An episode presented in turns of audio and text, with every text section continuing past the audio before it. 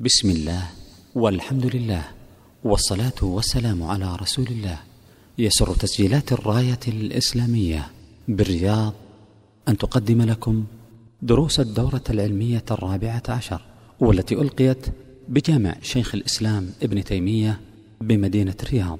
وذلك في الفترة من الخامس عشر إلى السابع والعشرين من شهر جمادى الآخر لعام ألف وأربعمائة وثمانية وعشرين من الهجرة النبوية. ومع شرح المنظومة الرحبية والذي قام بشرحها فضيلة الشيخ سعد ابن تركي الختلان. والآن نترككم مع الشريط الأول. بسم الله الرحمن الرحيم. الحمد لله رب العالمين. وصلى الله وسلم وبارك على نبينا محمد وعلى آله وصحبه ومن اهتدى بهديه إلى يوم الدين.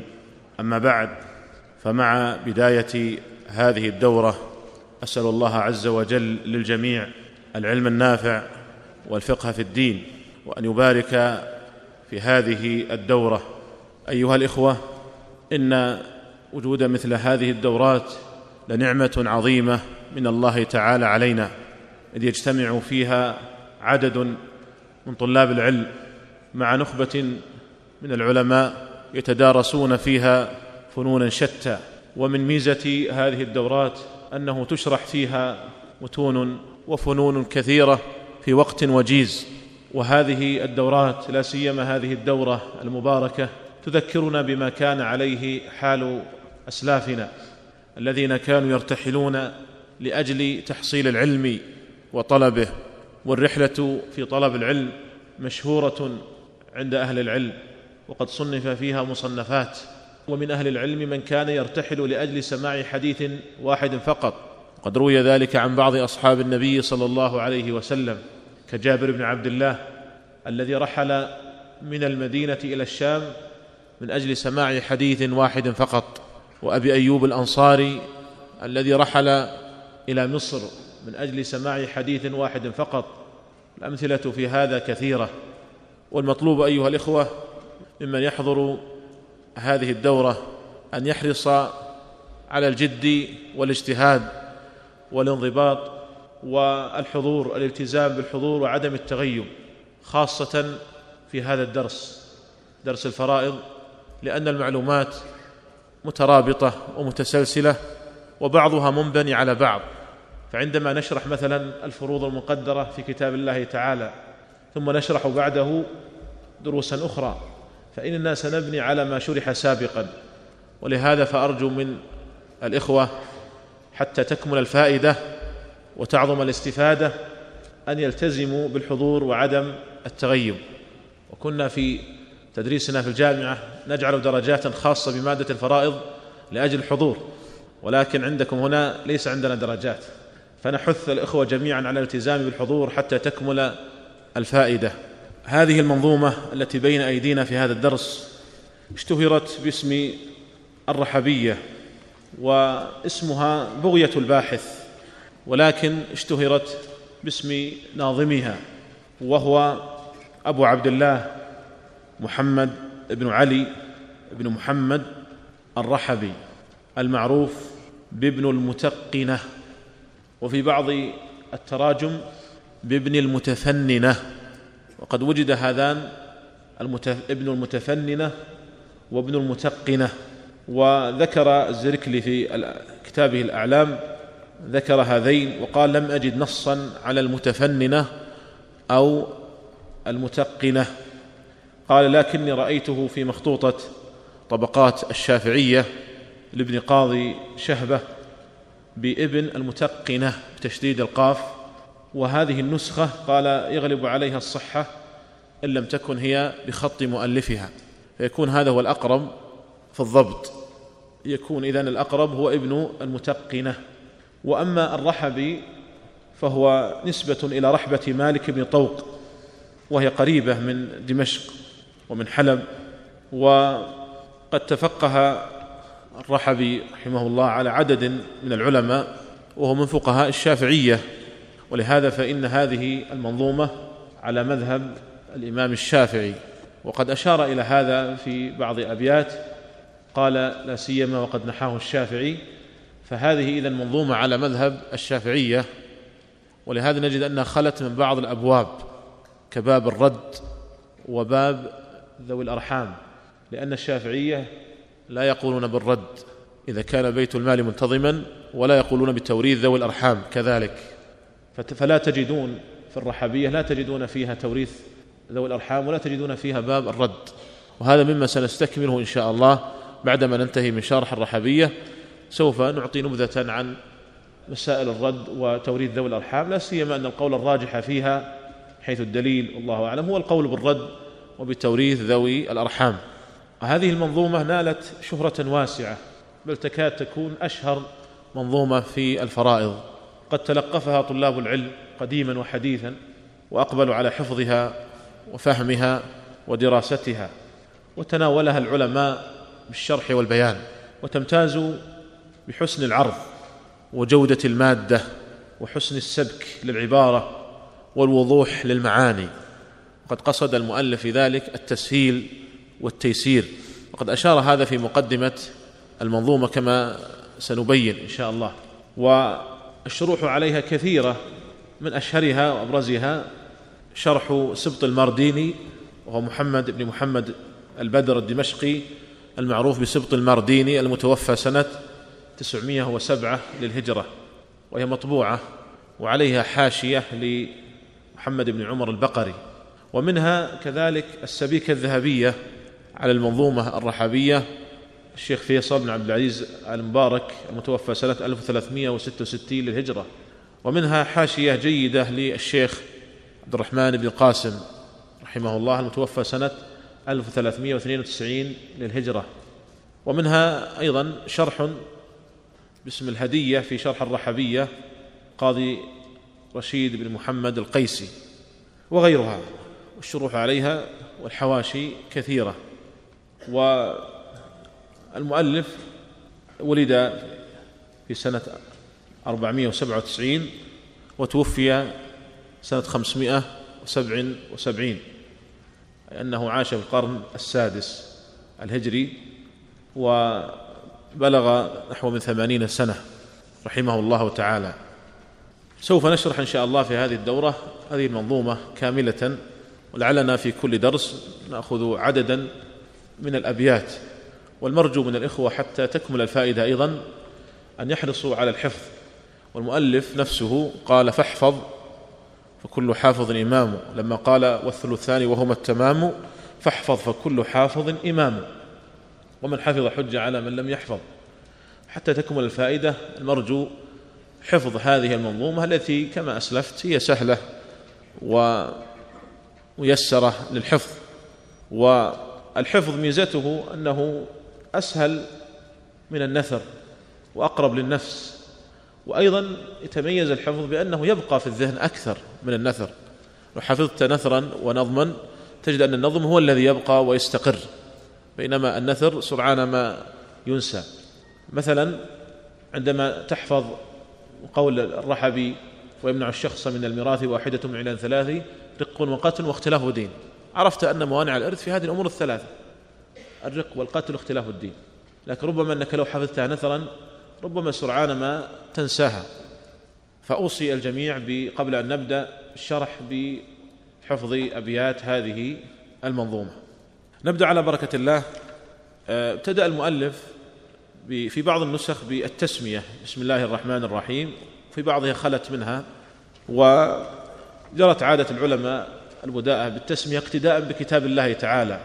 فإنه مبدوء بالتسمية والتسمية آية من القرآن نزلت للفصل بين السور وهي على القول الصحيح ليست بآية من سورة الفاتحة بدليل حديث أبي هريرة في الصحيحين يقول النبي صلى الله عليه وسلم فيه قال الله تعالى قسمت الصلاة يعني الفاتحة بيني وبين عبدي نصفين فإذا قال الحمد لله رب العالمين قال الله حمدني عبدي ولم يقل فإذا قال بسم الله الرحمن الرحيم فدل ذلك على أنها ليست آية من الفاتحة.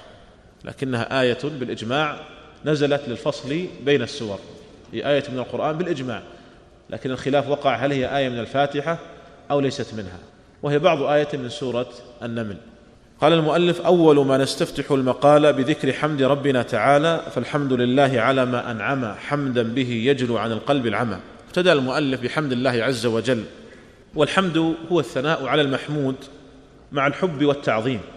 وانتبه لهذا القيد مع الحب والتعظيم فإن هذا القيد يخرج به المدح فإن المدح ثنى على الممدوح لكن قد لا يكون معه حب ولا تعظيم فإن المادح قد يمدح لغرض في نفسه قد يمدح لأجل أن ينال عرضا من الدنيا قد يمدح لدفع مذمة تجد أن بعض الشعراء يمدح غيره لأجل الحصول على مال مثلا.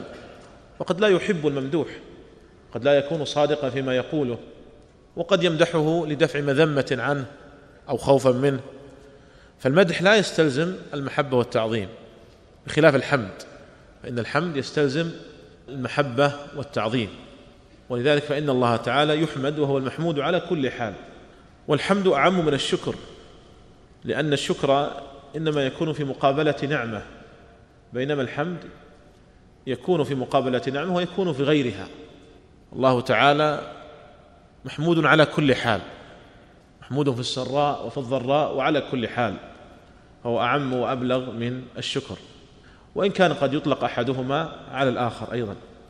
ثم الصلاة بعد والسلام على نبي دينه الإسلام محمد خاتم رسل ربه وآله من بعده وصحبه. بعدما حمد المؤلف حمد الله تعالى ثنى بالصلاة والسلام على رسول الله صلى الله عليه وسلم وخاتم الأنبياء والرسل وعلى آله من بعده وأصحابه رضي الله عنهم.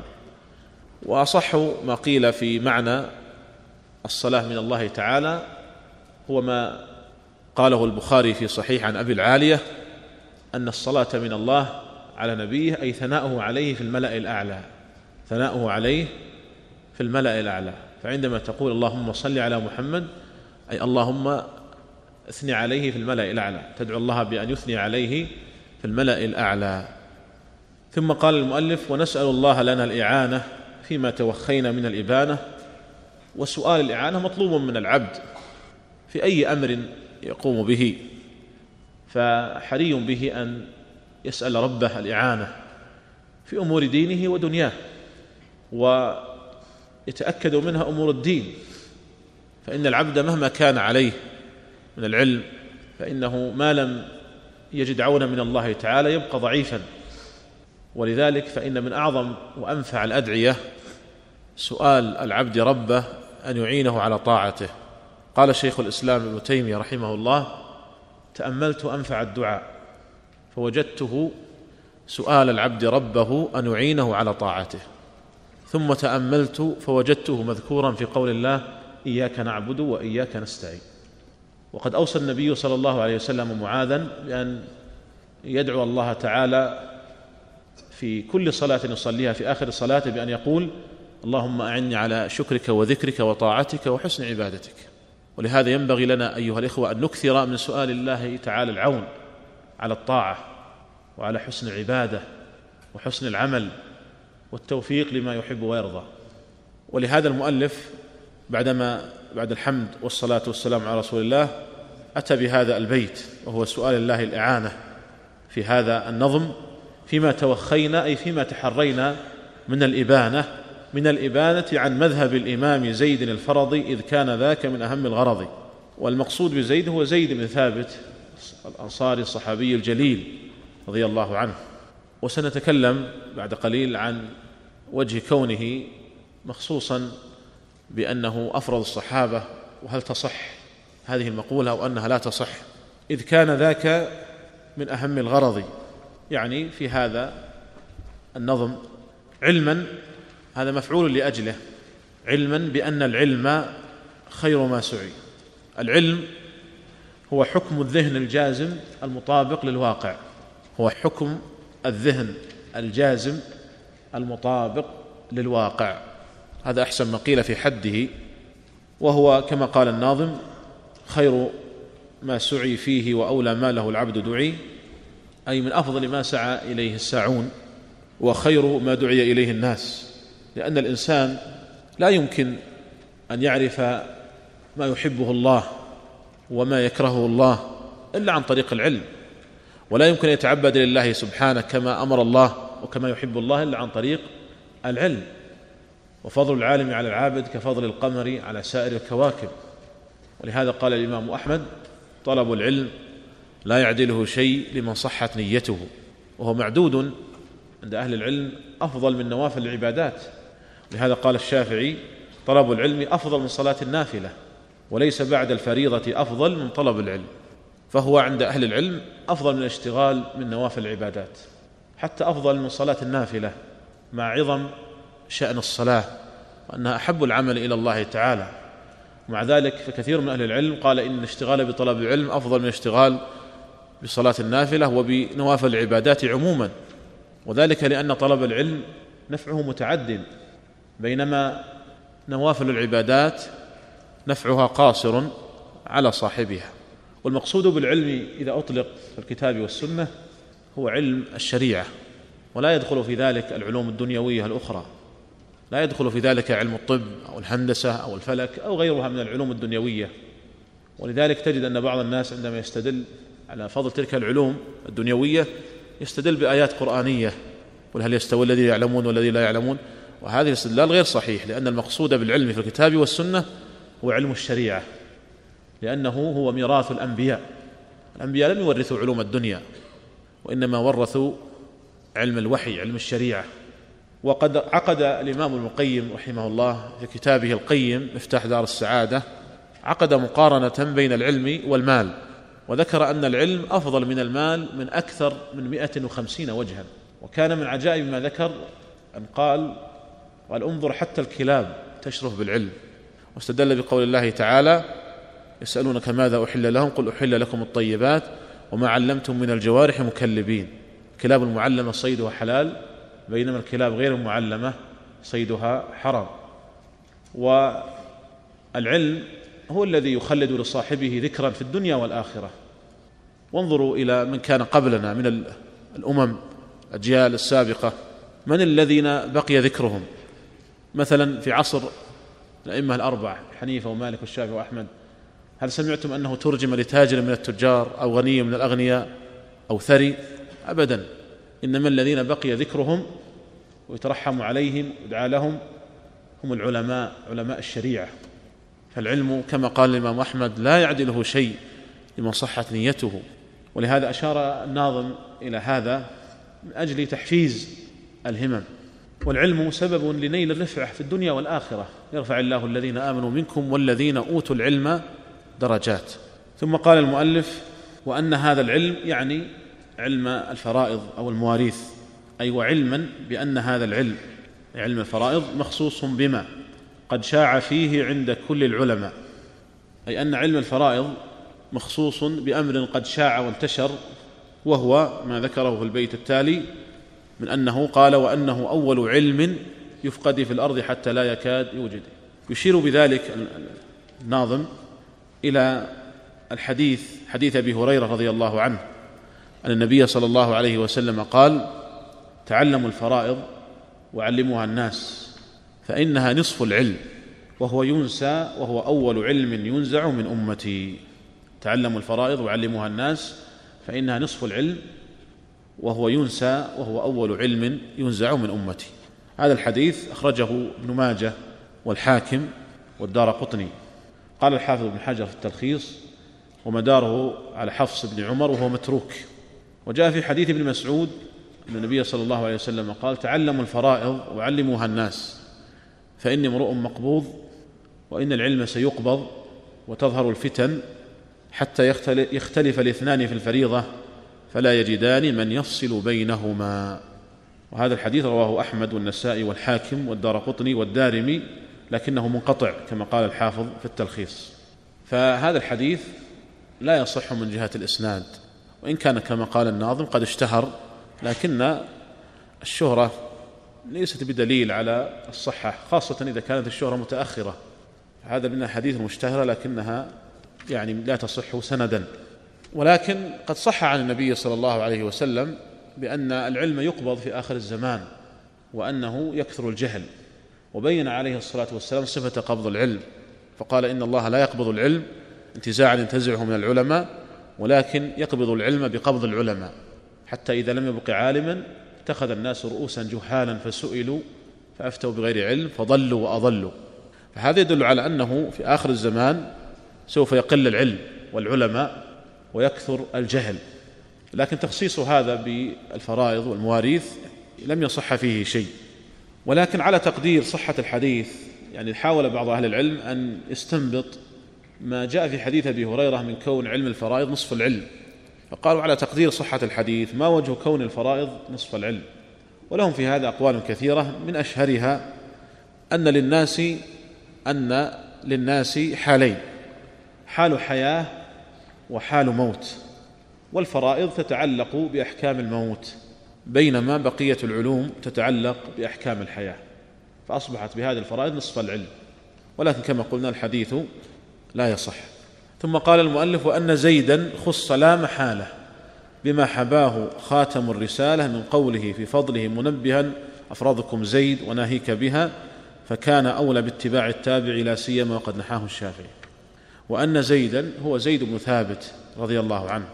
قال خص لا محالة يقصد الناظم بذلك حديث أفرادكم زيد ولهذا قال من قوله في فضله منبها أفرادكم زيد اشتهر أن أفرض الصحابة زيد بن ثابت. اشتهر ذلك شهرة كبيرة ولكنها عند التحقيق لا تصح. بل إن شيخ الإسلام ابن تيمية رحمه الله قال إن زيد بن ثابت لم يكن معروفا بالفرائض على عهد النبي صلى الله عليه وسلم. ذكر هذا في مجموع الفتاوى مجلد الحادي والثلاثين صفحة 342 قال حديث أفرادكم زيد حديث ضعيف لا أصل له ولم يكن زيد على عهد النبي صلى الله عليه وسلم معروفا بالفرائض. هذا من كلام شيخ الإسلام ابن تيمية رحمه الله. عندما نرجع للحديث حديث أفرادكم زيد أول هذا الحديث أوله أرحم أمتي بأمتي أبو بكر وأشدهم في أمر الله عمر وأصدقهم حياء عثمان. وأقرأهم لكتاب الله أبي بن كعب وأفرضهم زيد بن ثابت وأعلمهم بالحلال والحرام معاذ بن جبل ألا وإن لكل أمة أمين وأمين هذه الأمة أبو عبيدة. هذا الحديث بهذا اللفظ أخرجه الترمذي وابن ماجه وأحمد وابن حبان والحاكم وهو من أحاديث بلوغ المرام قد ساقه الحافظ في بلوغ المرام بقوله وعن أبي قلابة عن أنس رضي الله عنه قال قال رسول الله صلى الله عليه وسلم أفرضكم زين؟ قال الحافظ أخرجه أحمد والأربعة سوى أبي داود وصححه الترمذي وابن حبان والحاكم وأعل بالإرسال. وفي قوله و وعند سياق الحافظ لقوله وعن أبي قلابة عن أنس ليس من عادته أن يذكر الراوي عن الصحابي لكنه ساقه هنا لأجل التنبيه إلى المغزى مغزى العلة في هذا الحديث وهي الرواية من أبي قلابة عن أنس. رواية أبي قلابة عن أنس.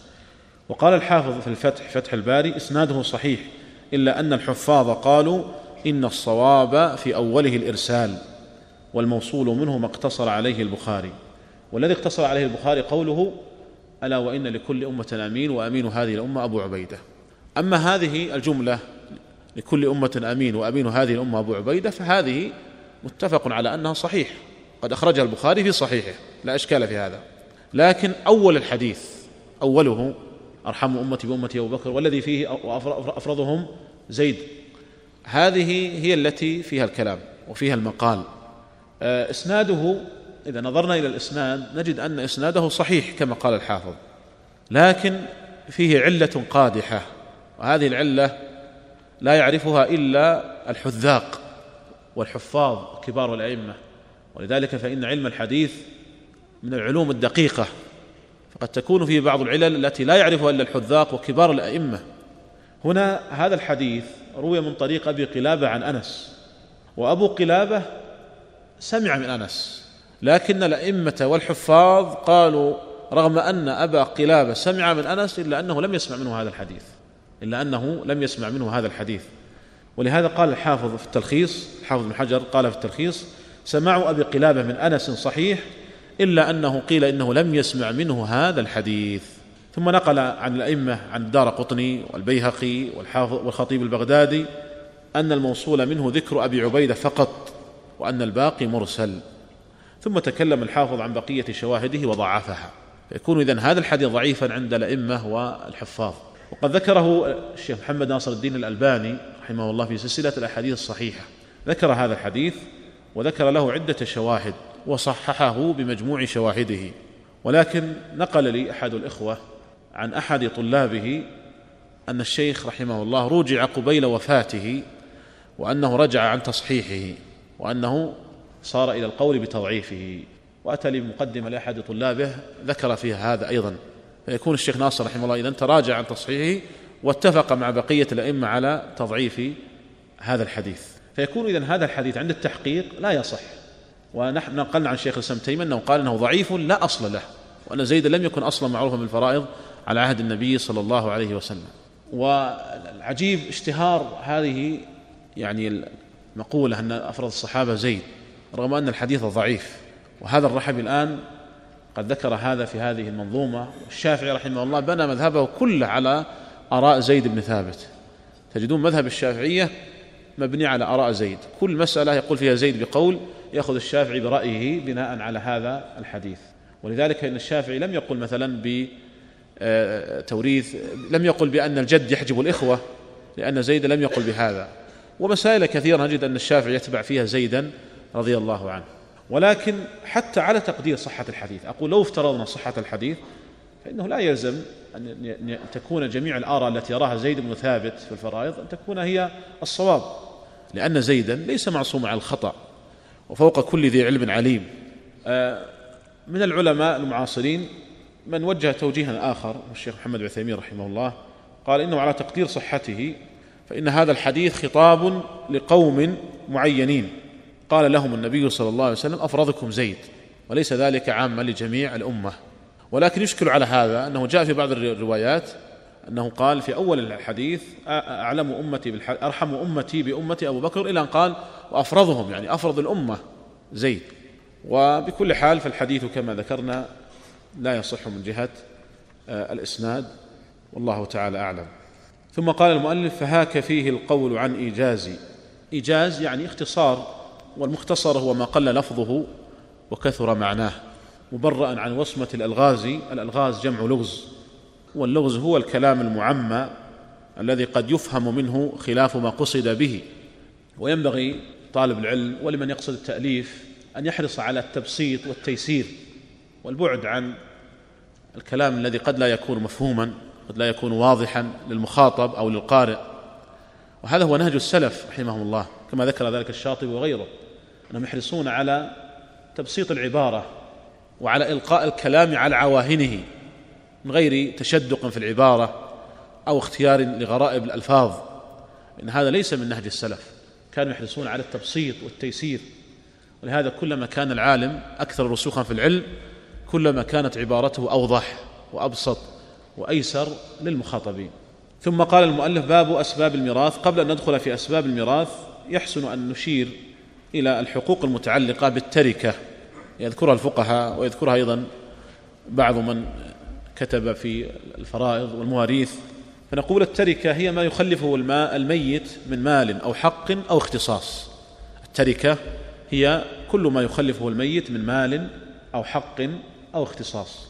ويتعلق بها خمسة حقوق. الأول مؤن تجهيز الميت من كفن وأجرة مغسل وحفار ونحو ذلك. ومن ذلك شراء القبر فإن في بعض الدول تباع القبور. فيدخل في هذا. وهذه مقدمة حتى على الدين والوصية. الأمر الثاني الديون المتعلقة بعين التركة كالديون الموثقة برهن فإنها مقدمة على الديون المرسلة. الحق الثالث الديون المطلقة المرسلة التي لا تتعلق بعين التركة وإنما تتعلق بذمة الميت. الرابع الوصية بالثلث فأقل لغير وارث. الوصية بالثلث فأقل لغير وارث. لقول الله تعالى من بعد وصية يوصى بها أو دين. في الآية الأخرى من بعد وصية يوصي بها أو دين. وهنا قدم الله تعالى في الذكر الوصية مع أن الدين مقدم على الوصية بالإجماع. وإنما قدم الله تعالى الوصية على الدين. قيل لأن الوصية أفضل فإنها تقع على سبيل على سبيل البر والصلة خلاف الدين فإنه يقع غالبا بنوع تفريط. وقيل لأن الورثة يغلب عليهم التساهل في تنفيذ الوصية لكونها شيء يؤخذ بغير عوض. بخلاف الدين فإنه يؤخذ بعوض وله من يطالب به. فقدمت الوصية على الدين من باب الاهتمام بشأنها. وبكل حال فالعلماء مجمعون على أن الدين مقدم على الوصية ولكن قدمت الوصية على الدين لعلها لهذه المعاني التي ذكرنا ولعلها لمعان أخرى أيضا. الحق الخامس هو الإرث والذي سنتكلم عنه بالتفصيل إن شاء الله. قال المؤلف باب أسباب الميراث. الباب لغة هو المدخل إلى الشيء واصطلاحا اسم لجمله مختصة من العلم اسم لجملة مختصة من العلم تحته فصول ومسائل غالبا. وقوله أسباب جمع سبب والسبب لغة هو ما يتوصل به إلى غيره ما يتوصل به إلى غيره. واصطلاحا ما يلزم من وجوده الوجود ومن عدمه العدم لذاته. ما يلزم من وجوده الوجود ومن عدمه العدم لذاته. فالقرابة مثلا سبب للإرث يلزم من وجودها وجود الإرث. هذا معنى قولنا ما يلزم من وجوده الوجود ومن عدمه العدم يلزم من عدم القرابة عدم الإرث لكن لذات السبب لذات السبب. ولكن قد يوجد الإرث مع عدم وجود القرابة لسبب آخر كالنكاح مثلا كالنكاح. مثلا الزوج يرث من زوجته والزوجة ترث من زوجها مع عدم وجود القرابة ولكن هذا لسبب آخر. قال باب أسباب الميراث أسباب ميراث الورى ثلاثة كل يفيد ربه الوراثه أسباب ميراث الورى. الورى معناه الخلق أي أسباب ميراث الخلق ثلاثة. كل يفيد ربه أي صاحبه. ربه أي صاحبه. يسقي ربه خمرا أي يسقي صاحبه خمرا كما في سورة يوسف. ومعنى كل يفيد ربه الوراثه أي كل واحد من الأسباب الثلاثة يفيد صاحبه المتصف به الإرث. ما هي هذه الأسباب؟ بينها الناظم بقوله وهي نكاح وولاء ونسب ما بعدهن للمواريث سبب. فذكر المؤلف ثلاثة أسباب. الأول قال نكاح. السبب الأول من أسباب الإرث النكاح. والنكاح هو عقد الزوجية الصحيح. تعريفه عقد الزوجية الصحيح. وقولنا الصحيح احترازا من الفاسد فإنه لا أثر له في الإرث. قال العلماء هو عقد الزوجية الصحيح وإن لم يحصل وطء ولا خلوة بمجرد العقد يحصل التوارث. ولهذا لو أن رجلا عقد على امرأة ثم مات في الحال أو ماتت هي في الحال فإنهما يتوارثان. يعني إذا كان الميت الزوج ترثه وإذا كانت الميتة الزوجة يرثها. وإن لم يحصل وطء ولا خلوة.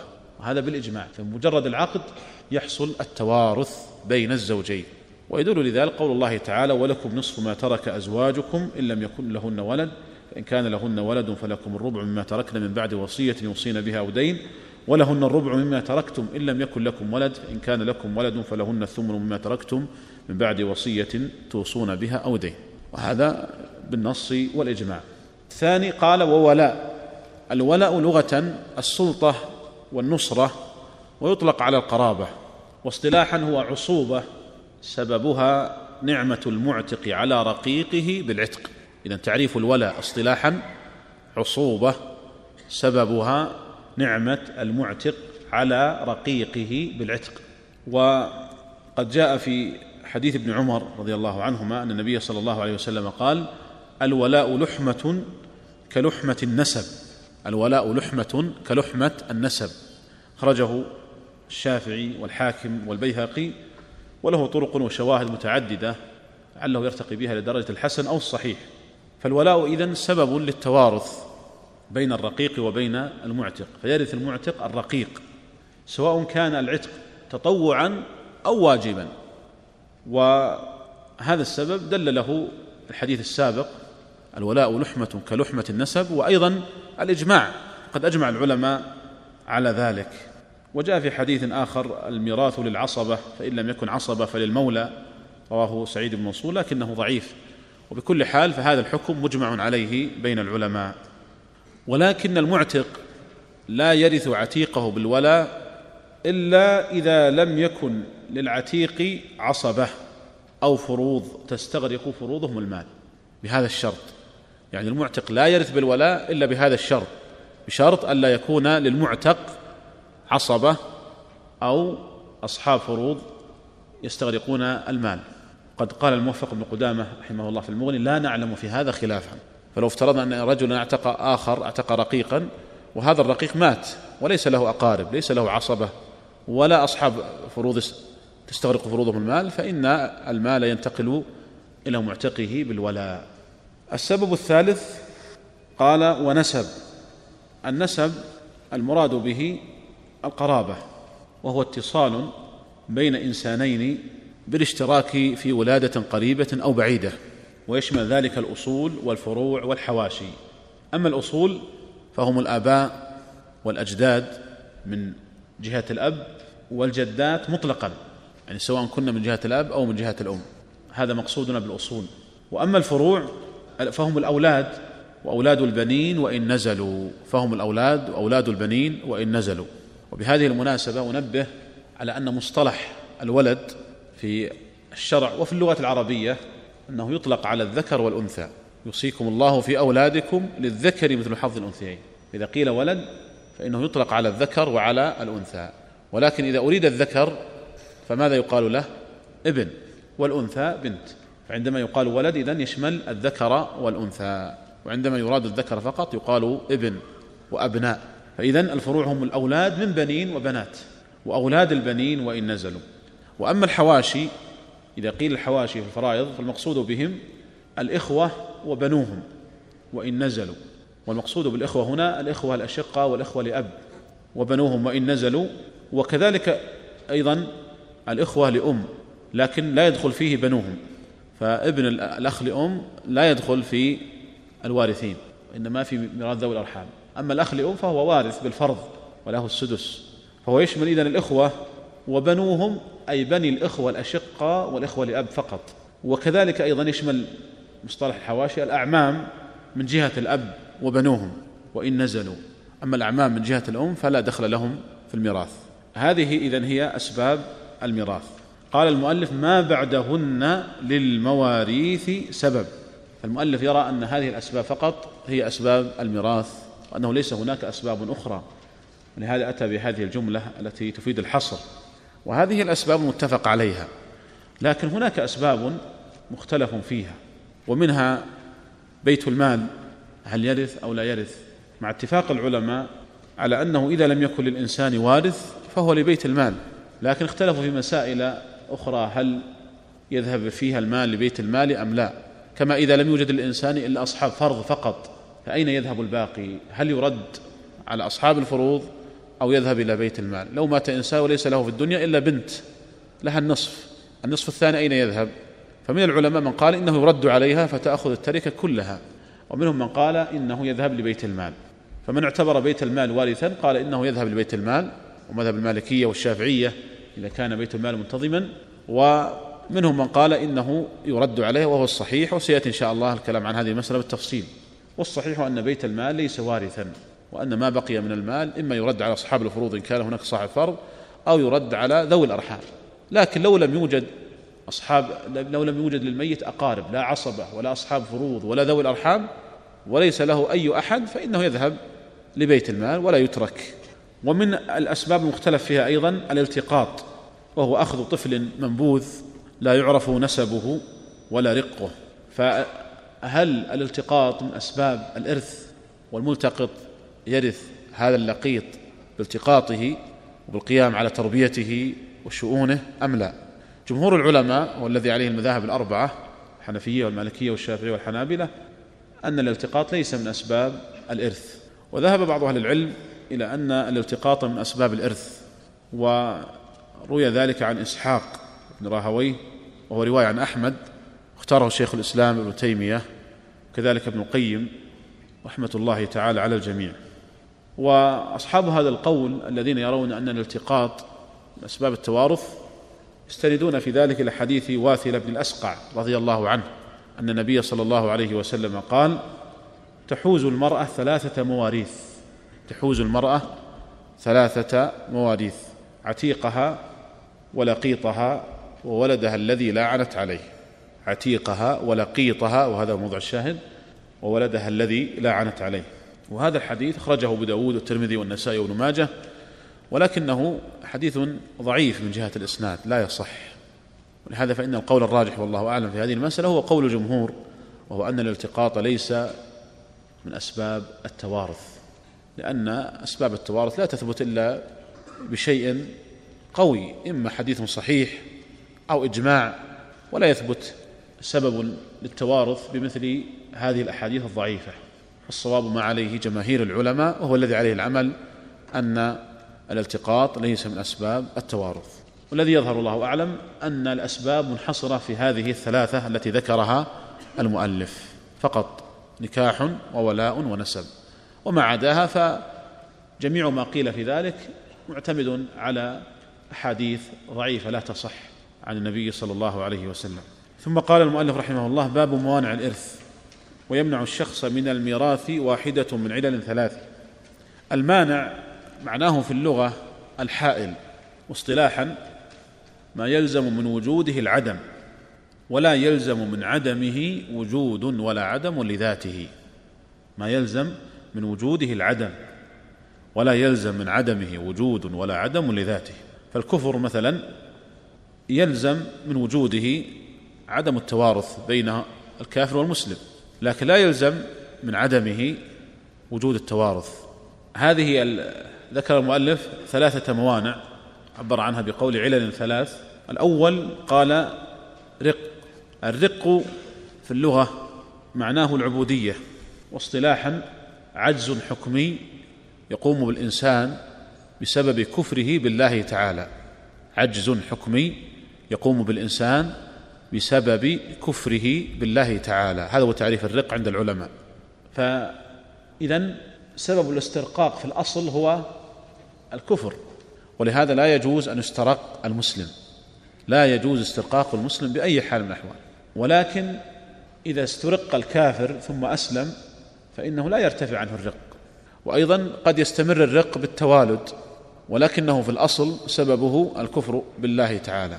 وهو مرتبط بالجهاد في سبيل الله الاسترقاق مرتبط بالجهاد في سبيل الله فإن أسر الكفار يخير فيهم الإمام تخيير مصلحة بين إما القتل أو الاسترقاق أو المن بفدية أو المن بدون مقابل مجانا يخير فيهم بين هذه الأمور الأربعة ومنها الاسترقاق ويختار الإمام ما هو الأصلح من هذه الأمور الأربعة. فهو إذن مرتبط بالجهاد في سبيل الله. والرق لا يكاد يكو لا يكاد يعني يوجد في وقتنا الحاضر. ولكن قد جاء في حديث عمر لما أتى جبريل النبي صلى الله عليه وسلم بصورة رجل شديد بياض الثياب شديد سواد الشعر وسأله على هيئة رجل وسأله عن الإسلام والإيمان والإحسان وأشراط الساعة. الحديث المشهور المعروف الطويل. جاء في آخره قال متى الساعة؟ قال ما المسؤول عنها بأعلم من السائل؟ قال فما أماراتها قال أن تلد الأمة ربتها. اختلف العلماء في المقصود بهذه العبارة. ففهم بعض العلماء بأن المقصود أنه تكثر السراري في آخر الزمان.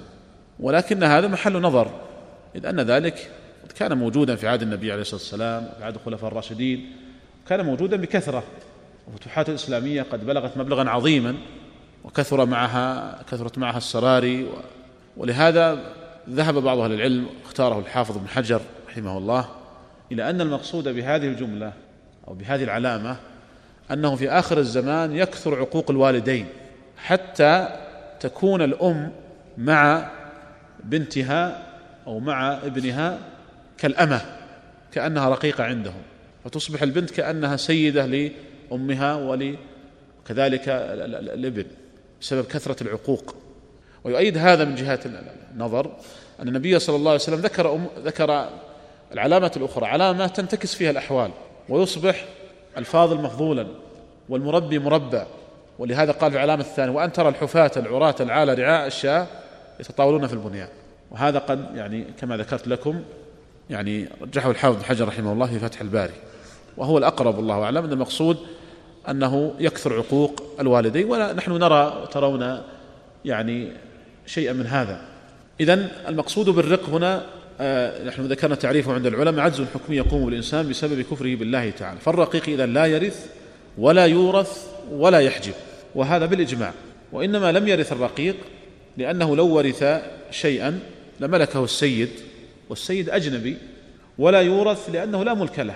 ماله لسيده وكذلك أيضا لا يحجب. ولهذا لو أن حر مسلما مات وترك ابن الرقيق مسلما وللابن الرقيق هذا ابن حر مسلم فإنه يرث ابن الابن الذي هو الحر الصغير ولا يحجبه أبوه لأن أباه رقيق. طيب ننتقل للسبب الثاني قال وقتل. والمراد بالقتل هو كل ما أوجب قصاصا أو دية أو كفارة.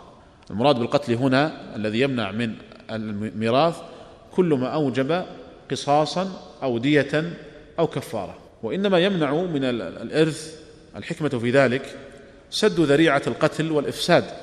فإن الإنسان ظلوم جهول قد يعميه حب المال فيستبطئ ويستبطئ معه حياة مورثه فيقدم على قتله تعجلا لميراثه. والقاعدة الفقهية أن من تعجل شيئا قبل أوانه عوقب بحرمانه. ويشمل هذا القتل العمد وشبه العمد والخطأ ويدخل في ذلك حوادث السيارات. فلو كان في السيارة مثلا لو كان قائد السيارة وبجواره قريب له كأبيه مثلا وتسبب هذا قائد السيارة في الحادث ومات أبوه فإنه لا يرث منه. وهذه مسألة فيها شيء من الإشكال فإن قائد السيارة هذا قد لا يخطر بباله أصلا قتل أبيه بل ربما يكون من أبر أولاده به هو الذي يقوم بحوائجه فكيف يعاقب بحرمانه من الميراث؟ ولهذا بحثت هذه المسألة مؤخرا في مجلس هيئة كبار العلماء. صدر قرار بالأغلبية بأن الابن في مثل هذه الحال يرث من أبيه وبأن الوارث عموما يرث من مورثه في حوادث السيارات إذا لم يكن ثم شبهة إذا لم يكن ثم شبهة. فإذا عرفنا من قرائن الأحوال أنه ليس هناك شبهة ولا بنسبة واحد بالمئة أن هذا الابن سوف يقتل أباه عن طريق هذا الحادث. ولا يخطر هذا بباله أصلا. ولأن أيضا احتمال أن يصاب هذا القائد السيارة يعني أيضا وارد. فتبعد الشبهة هنا. فلهذا مجلس هيئة كبار العلماء أصدر قرارا بأن بأنه يحصل التوارث في مثل هذه الأحوال إذا لم يكن ثم شبهة في ذلك. السبب الثالث قال واختلاف دين. والمراد به أن يكون الوارث على ملة والمورث على ملة أخرى. فيدخل في ذلك المسلم والكافر فلا يتوارثان. وقد أخرج البخاري ومسلم في صحيحيهما عن أسامة بن زيد رضي الله عنهما أن النبي صلى الله عليه وسلم قال لا يرث المسلم الكافر ولا الكافر المسلم. وهذا نص في المسألة. أما الكفار فيما بينهم فهل يتوارثون أم لا؟ يعني هل يرث اليهودي النصراني والعكس مثلا أم لا؟ هذا اختلف فيه العلماء والخلاف راجع إلى مسألة أخرى وهي هل الكفر ملة واحدة أو ملل شتى؟ فمن أهل العلم من قال إن الكفر ملة واحدة ولهذا قال بأن الكفار يتوارثون فيما بينهم فيرث اليهودي النصراني والنصراني اليهودي. وقال بعضهم إن الكفر ملل شتى وهذا هو الصحيح لأنه قد جاء في حديث عمرو بن شعيب نبي عن جده النبي صلى الله عليه وسلم قال لا يتوارث أهل ملتين شتى لا يتوارث أهل ملتين شتى أخرجه أبو داود والنسائي وابن ماجه وأحمد وحسنه بعض أهل العلم بل صححه آخرون.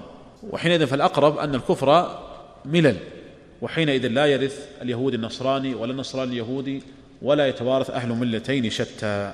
ثم قال المؤلف فافهم فليس الشك كاليقين أي افهم ما ألقي إليك. فليس الشك وهو التردد بين أمرين لا مزية لأحدهما على الآخر ليس كاليقين وهو حكم الذهن الجازم. وكلما كان الإنسان أكثر علما كان أكثر رسوخا ويقينا. ولهذا فإن الراسخ في العلم هو الذي لا ترد عليه الشبهات ولا تؤثر فيه الشبهات. وهو الذي يرد المتشابه إلى المحكم. والذي أنزل عليك كتاب وآيات محكمات كن أم الكتاب وأخر متشابهات. فأما الذين في قلوبهم زيغ فيتبعون ما تشابه منه ابتغاء الفتنة وابتغاء تأويله. والراسخون في العلم يقولون آمنا به. فالرسوخ يحصل عن كثرة العلم وسعته واليقين. فيحصل بذلك رسوخ لهذا العالم. ولهذا قال المؤلف فافهم فليس الشك كاليقين ونقف عند باب الوارثين من الرجال. بسم الله الرحمن الرحيم. يقول السائل أحسن الله إليك. ما معنى قول الفقهاء يثبت الولاء على فرع الرقيق بشرطين؟ اولا أن لا يكون أحد أبويه حر الأصل. والثاني ألا يمسه رق لأحد. مع التمثيل. نعم هذه مسألة مذكورة بالتفصيل في كتب الفقه ولم أشأ أن أشير إليها لأنه كما ذكرت يعني الرق ليس موجودا في الوقت الحاضر ولهذا من أراد التوسع في مثل هذه المسائل فليرجع إلى كتب الفقه. ومنهج السلف رحمهم الله أنهم لا يتوسعون في المسائل غير الواقعة بل كان أحدهم إذا سئل عن مسألة سأل السائل هل وقعت؟ فإن قال لا. قال حتى تقع فاسأل. فينبغي طالب العلم أن يتوسع في المسائل الواقعة وأما المسائل غير الواقعة فلا بأس بالعلم بها لكن يعني لا يتوسع فيها ولا تكون على حساب مسائل أخرى. قلت أن علما مفعولا لأجله فكيف يكون التقدير في قوله علما بأن العلم خير ما سعي؟ يعني هو مفعول لأجله مفعول لأجله يعني أن أن أننا إذا أردنا أن نعرب هذه الجملة علما كيف نعربها؟ أي اعلم علما اعلم وهذا العلم سببه علما فهو مفعول لأجله لأنه قائم على يعني السبب سببية سبب هذا الأمر علما وعلما إلى آخر ما قال الناظم. نعم. أحسن الله إليكم. لماذا كان القتل الخطأ مانعا من الإرث مع أنه خطأ وغير مقصود؟ من باب سد الذريعة. من باب سد الذريعة. لأنه كما تعلمون مسألة النية كون قد قصد القتل أو لم يقصده هذه أمور متعلقة بالقلب. ولهذا عند الحكم عند الحكم حكم القضاة بأن هذا قتل عمد أو شبه عمد أو خطأ إنما ينظر لأي شيء ينظر للآلة. إذا كانت الآلة تقتل غالبا يحكم بأنها قتل عمد. حتى لو حتى لو كان لم يقصد القتل افترض أن إنسان معه سلاح قتل زميله بهذا السلاح يحكم عليه بالقصاص حتى وإن كان وإن ادعى أنه لم يقصد قتله لأن القصد والنية أمر قلبي. فينظر النظر للآلة. إذا كانت الآلة تقتل غالبا فهو قتل عمد. وإذا كانت لا تقتل غالبا فننظر هنا إن كان يعني هناك جناية وقصد فيكون شبه عمد وإلا فهو خطأ. نعم. أحسن الله إليكم.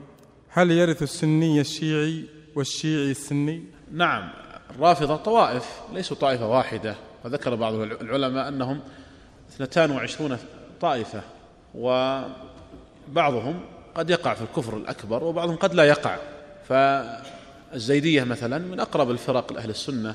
هؤلاء يبقون على الإسلام لكن من يقع في الكفر الأكبر وفي الشرك الأكبر فإنه آه، لا يحصل يعني له التوارث بينه وبين آه، المسلم نعم.